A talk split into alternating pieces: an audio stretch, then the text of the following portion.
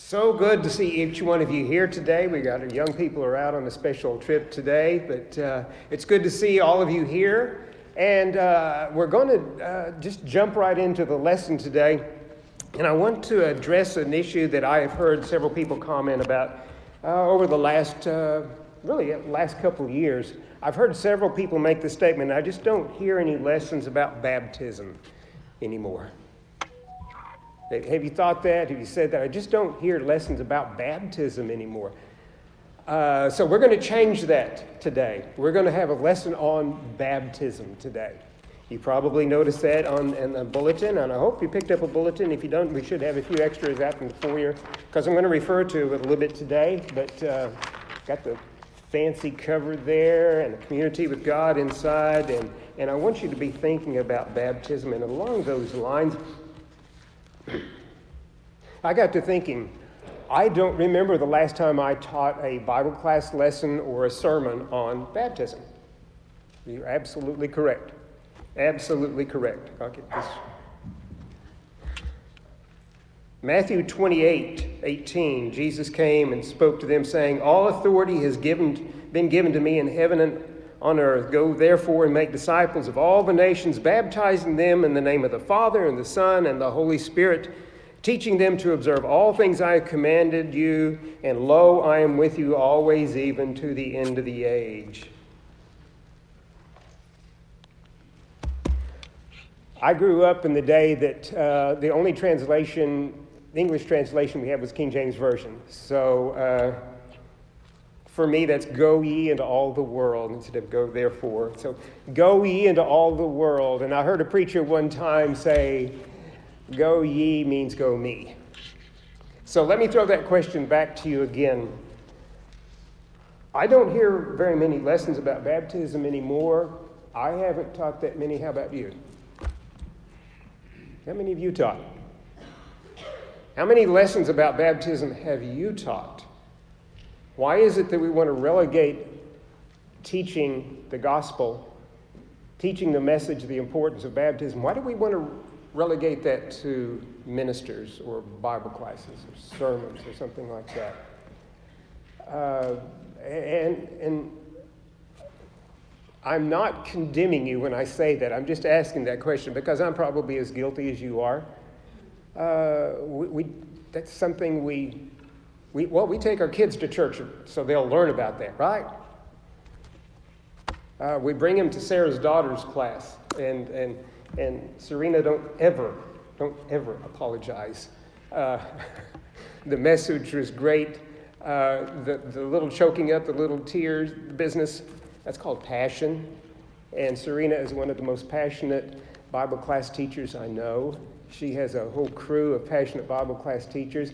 So, probably, if you want to say who, who's taught the last class on uh, baptism, probably be Serena and, and Morgan and, and, and Linda and that crew.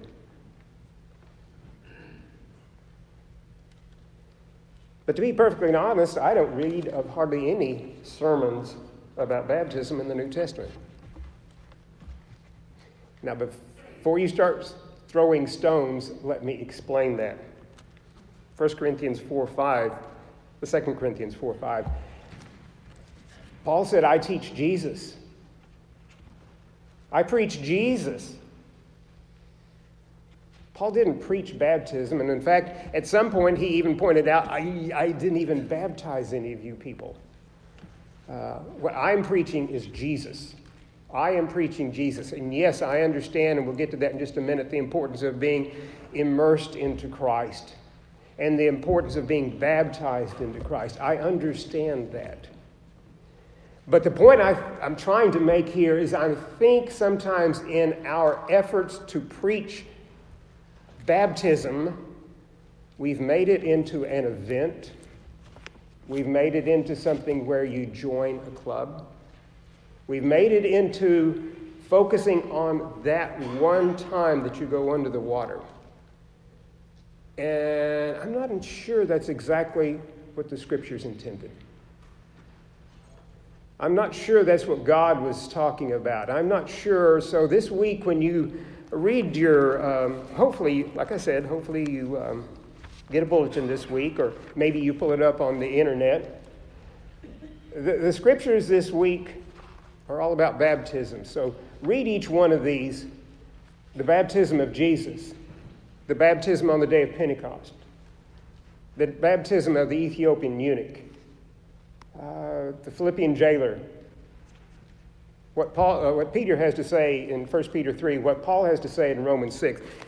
And open your mind to see if maybe there is something more than what we have taught in the past.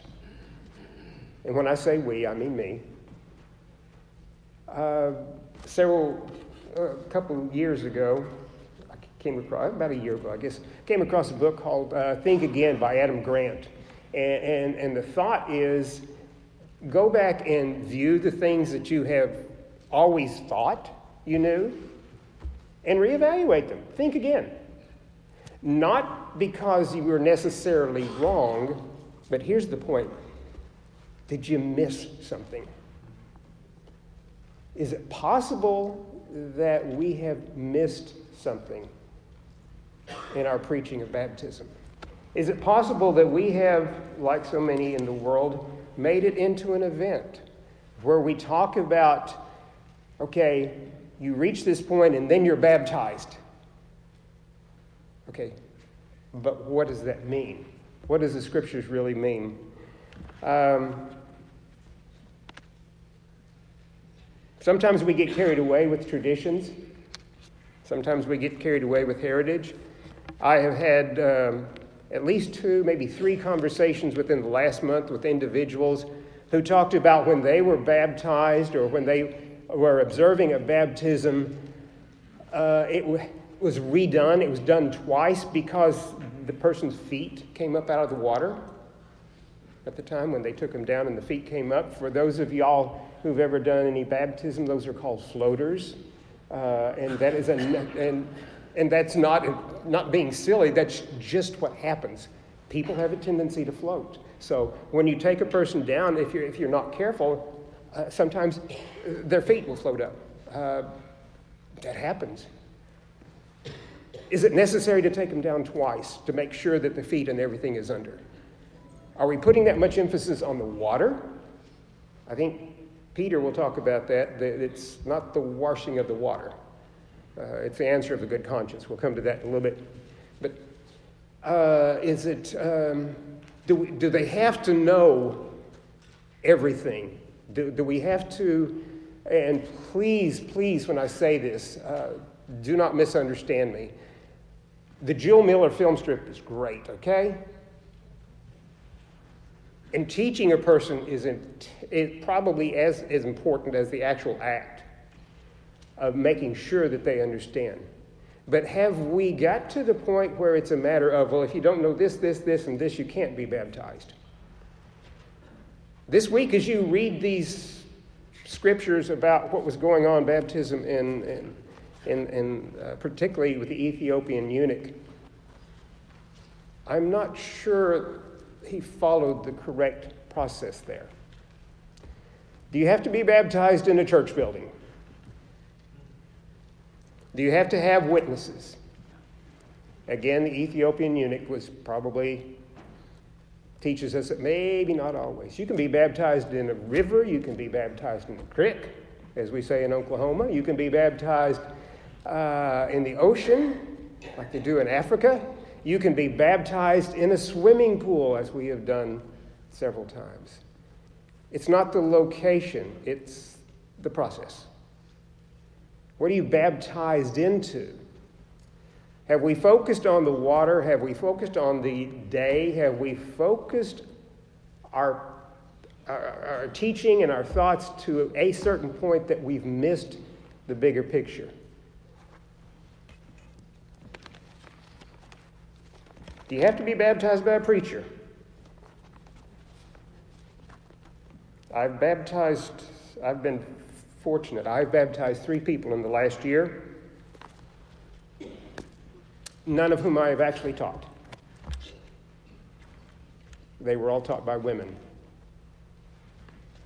They were all taught by somebody else, and for some reason, those women didn't feel like they could baptize. They needed a preacher to do that. And I was glad to do that. But where's that in Scripture? Again, if we focus on the event, sometimes we have come up with these traditions or, or things that pull away from the real purpose, from the real thought.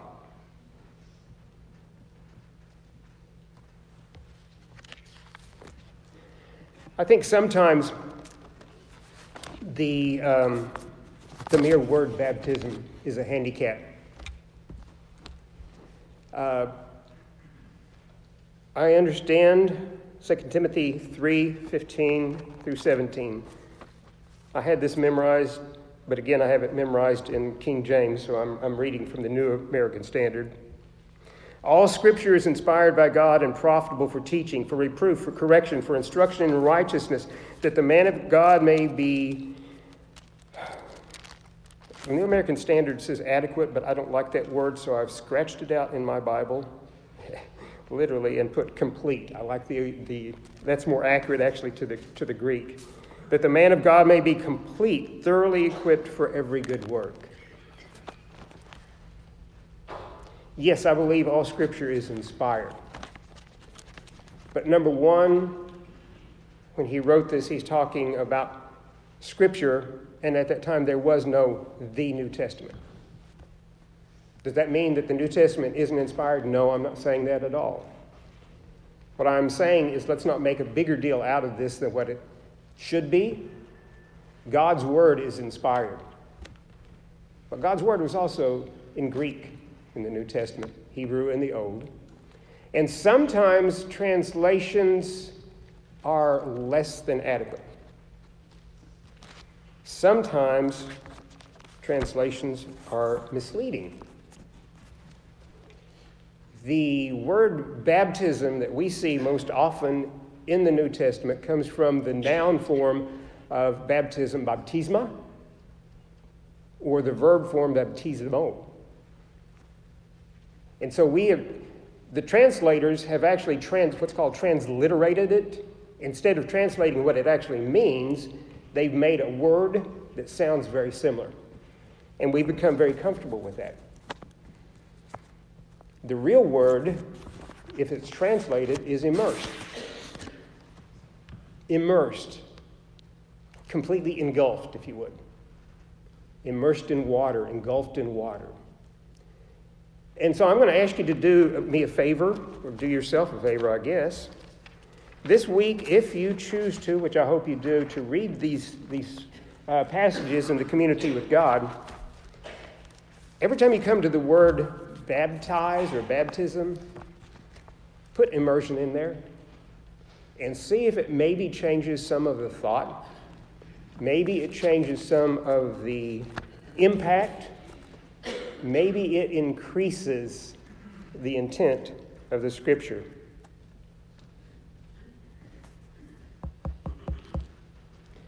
Are we immersed into the water? Yes. But are we immersed into something much greater?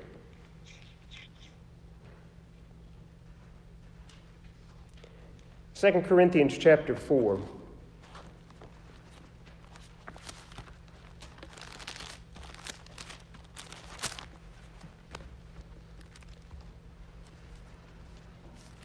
2 Corinthians chapter 4, verse 5, Jesus, uh, Paul says, We do not preach ourselves, but Christ Jesus as Lord, and ourselves as your bond bondservants for Jesus' sake.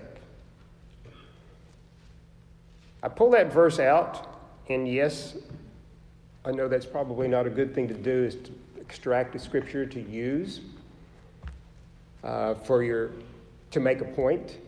So I thought, you know what? I'm going to go back and read the chapter before and make sure I'm using this in the correct context. And when I did so, I was a little surprised.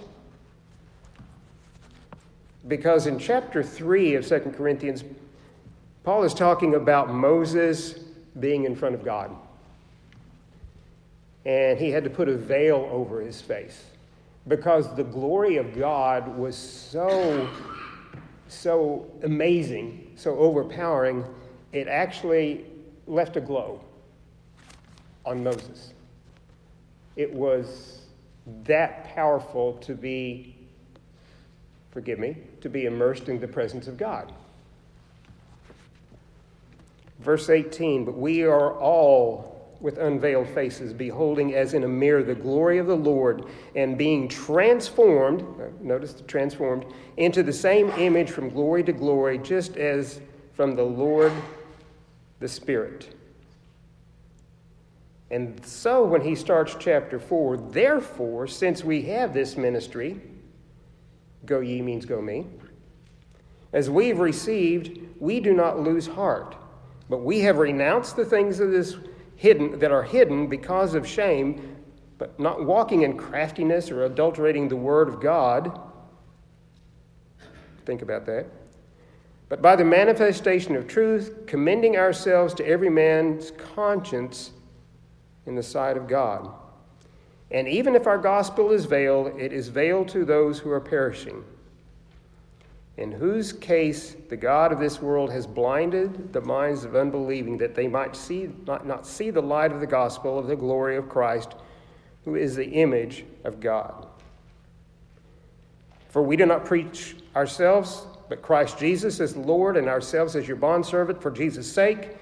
For God, who said, Light shall come out of darkness, is the one who is shown in our hearts to give the light of knowledge of the glory of God in the face of Christ. But we have this treasure in earthly vessels, that the surpassing greatness of the power may be of God and not ourselves. So, what am I trying to say? What's, what's the point here? There's a word that jumped out in here a response of the conscience. Response of the conscience. It's the same terminology that uh, the Apostle Peter will use in referring to baptism as not the washing of the body, but the answer of a good conscience to God.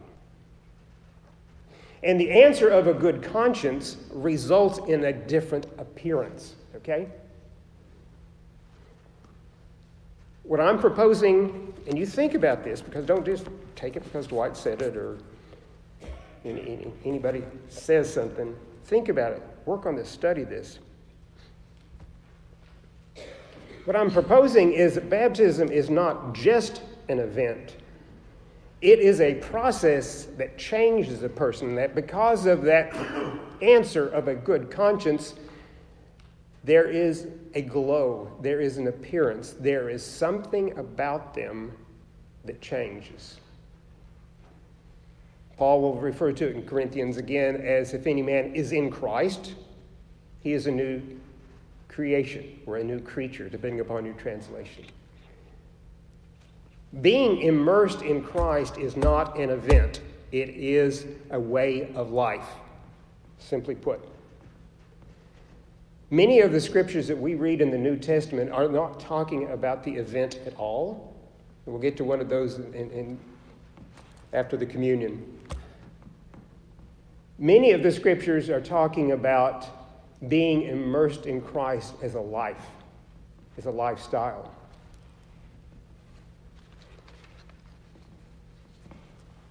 There are, before I get in trouble on this one, yes, I understand that Ephesians 4 5 said there's, there is one Lord, one faith, and one baptism.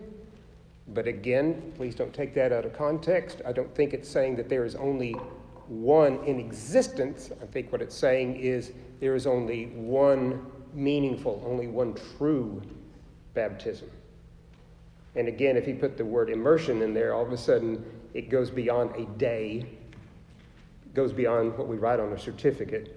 It goes into there's one immersion, and that is into Christ. Because if, if you focus on just the event, uh, you have problems with uh, the scripture uh, that was just read at the, at the beginning that Tom read. Matthew 3 1 through 17 list at least two and maybe even three different baptisms the baptism of John, the baptism of repentance, and the baptism of the Holy Spirit. And then you're left with the possibility of a third baptism, the baptism of Jesus. Jesus didn't need to repent. Jesus didn't need to repent. And I think that's probably, at least to some degree, what John was saying, and I love the way Tom read this. Uh, Jesus, you want me to baptize you, but I need to be baptized of you. Okay? This, this, uh, I'm talking about repentance. I'm trying to get people to repent, and you're the one that we're it's setting the example. You don't need to repent. Repent, baptism, eh, being immersed, the act, all of these things, there are different ones. There is one that is meaningful, that is one that is true. There is one that is everlasting, just like one Lord, one faith, one baptism. And that one baptism, if you put in the word immersion, is that is what it's all about. A baptism immersion into the life of Christ as a permanent lifestyle, not an event, not a date on a certificate but a way of living. Jesus himself used the term baptism hmm, in a different sense. Luke chapter 12, verse 50. In speaking to the disciples, Jesus said, But I have a baptism to undergo, and how distressed I am until it is accomplished. Now, this was a long time after John baptized Jesus. He refers to the baptism of his death, the immersion of being in God's eternal will, to be a part of that, to put his life there. In Mark chapter 10, verse 38, I kind of alluded to this in, in class this morning. Mark chapter 10, verse 38 almost the same parallel uh, concept or time frame. Jesus said to his disciples, You do not know what you're asking for because they asked that they could sit on his right and left hand, James and John. You do not know what you're asking for. Are you able to drink the cup that I am about to drink, or to be baptized with the baptism which I am baptized? Use that term it makes more sense if you put immersion, the actual literal translation. You want to be immersed with the immersion that I'm about to go through? He's not talking about an event. He's talking about a process. He's talking about a way of life. Are you sure you can do that? We're going to pause for a few minutes for take of the Lord's Supper, and during this time, I want you to think about the baptism that Jesus went through. Not by, the, not by John the Baptizer, but the baptism that he talks about here in this verse. The baptism of his death, the baptism of his sacrifice, the baptism, the immersion, if you would, into God's will and giving his life for that purpose. Think about that as we partake of the Lord's Supper. Like many of you of a certain age, I was brought up with uh, the five principles of hear, believe, repent, confess, and be baptized, which I, again, I strongly believe. I, I believe now as much or more than ever in, in those, those five things. Um, and again, I, I, hope you're not misunderstanding what I'm trying to say this morning when I'm talking about baptism and immersion. That being said, if it's important to hear, do you stop listening? If it's important to repent, do you stop repenting when you do things wrong? If it's important to believe, do you keep on believing? If it's important to confess, do you keep on confessing Jesus? Then, if it's important to be baptized, don't you keep on being baptized? Anytime we make this an event, anytime we make this a membership into a group, anytime we limit baptism to that context, I think we're harming people. It gives them an occasion to say, oh, well, I've done that. I'm good to go. Uh, Paul will talk about that in the book of Romans.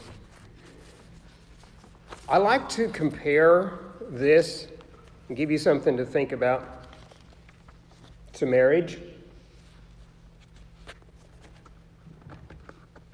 When were you married?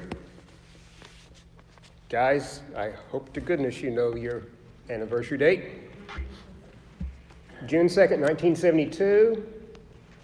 I even know the anniversary of our first date, which Peggy never could remember, but I could always remember. But yeah, I, I can tell you the date that I was married. I can also tell you the date that's on my baptismal certificate November 9th, 1965. But you know what? Just like marriage, that's only a date. That's when my marriage started. Are you married? Yes and it does not hinge on a date. Are you immersed into Christ? Yes, and it does not hinge on a date. It hinges upon a relationship. I think so many times, as I've mentioned, uh, when we hear the word baptism, oh, yeah, I've done that. Quit doing that. Put in the word immersion and read Romans chapter 6. What shall we say then? Are we to continue in sin that grace may abound? May it never be. How shall we who have died to sin still live in it? Or do you not know that all of us who have been baptized in Christ Jesus have been baptized into his death? Back that up. Do you not know that as many as us have been immersed into Christ Jesus, have been immersed into his death? Therefore, we have been buried with him through immersion into death, in order that as Christ was raised from the dead through the glory of the Father, so we too might walk in the newness of life. For we have become united with him in the likeness of his death, certainly we shall also be in the likeness of his resurrection, knowing that this, that our old self was crucified with him, that our body of sin may be done away with, that we should no longer be slaves to sin. For he who was for he who has died is free from sin. Now if we have died with Christ, we believe that we shall also live with him, knowing that Christ has been raised from the dead, it is ne- and never to die again, death no longer has master over him. For the death that he died, he died to sin once and for all, but the life that he lives, he lives to God. Even so, consider yourselves to your, consider yourselves, go back there, dead to sin, but alive in God in Christ Jesus.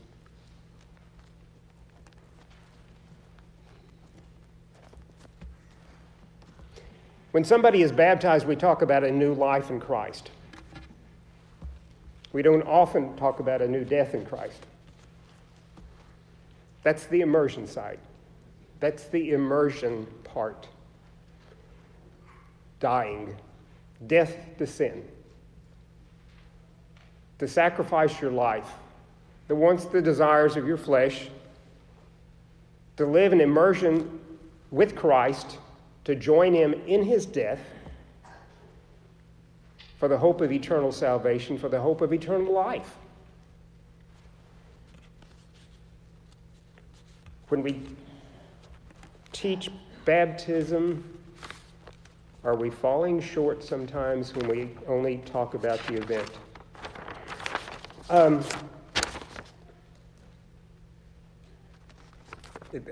Abby uh, Baldwin does a phenomenal job with our bulletin. Um, absolutely amazing. The artwork and getting it all to fit together and everything like that. And, and she will also be editing this, this live stream video. So um, I want you to hear this, Abby. I saw this online yesterday and I thought, oh no. Abby misspelled immersion. Baptism, I don't know if you see that. Look at your bulletin. Oh no, Abby misspelled immersion. Then I thought, oh no, Dwight misspelled immersion because, oh crumb, because I thought it was I, M M E R S I O N. You know what? It's both. I looked it up in the dictionary. Well, actually, I didn't look it up. That's an old term. I Googled it. I got on the computer and I Googled it. Immersion with an I, I M M E R S I O N, the act of immersing someone or something in a liquid, to, to plunge it into water, to immerse it into something. Uh, we just talked about being immersed into death with Christ, okay? Uh, when you bury something, you don't just halfway put it in the ground, you put it completely in the ground and completely cover it up. Immersion, that's what I M M E R S I O N. I don't know if it was God's providence or just a lack of communication. Abby used the word emersion. Do you know what the emersion, E M E R S I O N, means? The process or state of emerging from or being out of water after being submerged. The process. Bingo. God wrote the last part of my sermon for me. Thank you, thank you, thank you. Emersion. She used the right word. The best sermon ever written on baptism is Romans chapter 6. You fall in love with Jesus, you fall in love with the gospel of Jesus Christ. You fall in love with the concept of eternal life, salvation from the mess this world is in. Being asked to be dunked in water ain't no big deal. In fact, if you look at uh, the, the scriptures that I'm asking you to read in the community with God, this, that's what happened. The gospel was preached, and people said, okay, so what can we do? The eunuch said, okay, can I be baptized? Here's water. Can, can I be baptized? It will be a natural response if instead of preaching baptism, we preach Jesus. And if we preach Jesus and it is a natural response, it is like a marriage. There may be a date on that certificate, but it becomes a permanent, lifelong relationship. Do you have such a relationship? Do you have that relationship? Yeah, I was baptized. I go to church. There's more to it than that. There's more to being a good husband or a good wife than having a marriage certificate and saying hi to your spouse. Okay? There's more to being immersed in Christ than just being immersed in water and showing up every once in a while. Are you immersed in Christ? Probably none of us as much as we want to be, but isn't it a wonderful thought? So think about that this week. Think about it right now. In just a moment, we're going to sing what we traditionally call an invitation song. And if there's anything that you would like to share with this congregation, publicly, come down front. We'll have people down here waiting for you. Privately, you can go back to the uh, foyer area.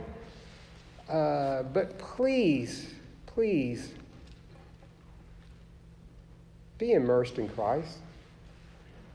Begin, if you're not already, begin this week to step back into the water and to live in the water and to live in full immersion of Jesus Christ so that someday you will emerge in eternal life with Him in heaven. Think about that while we stand and sing.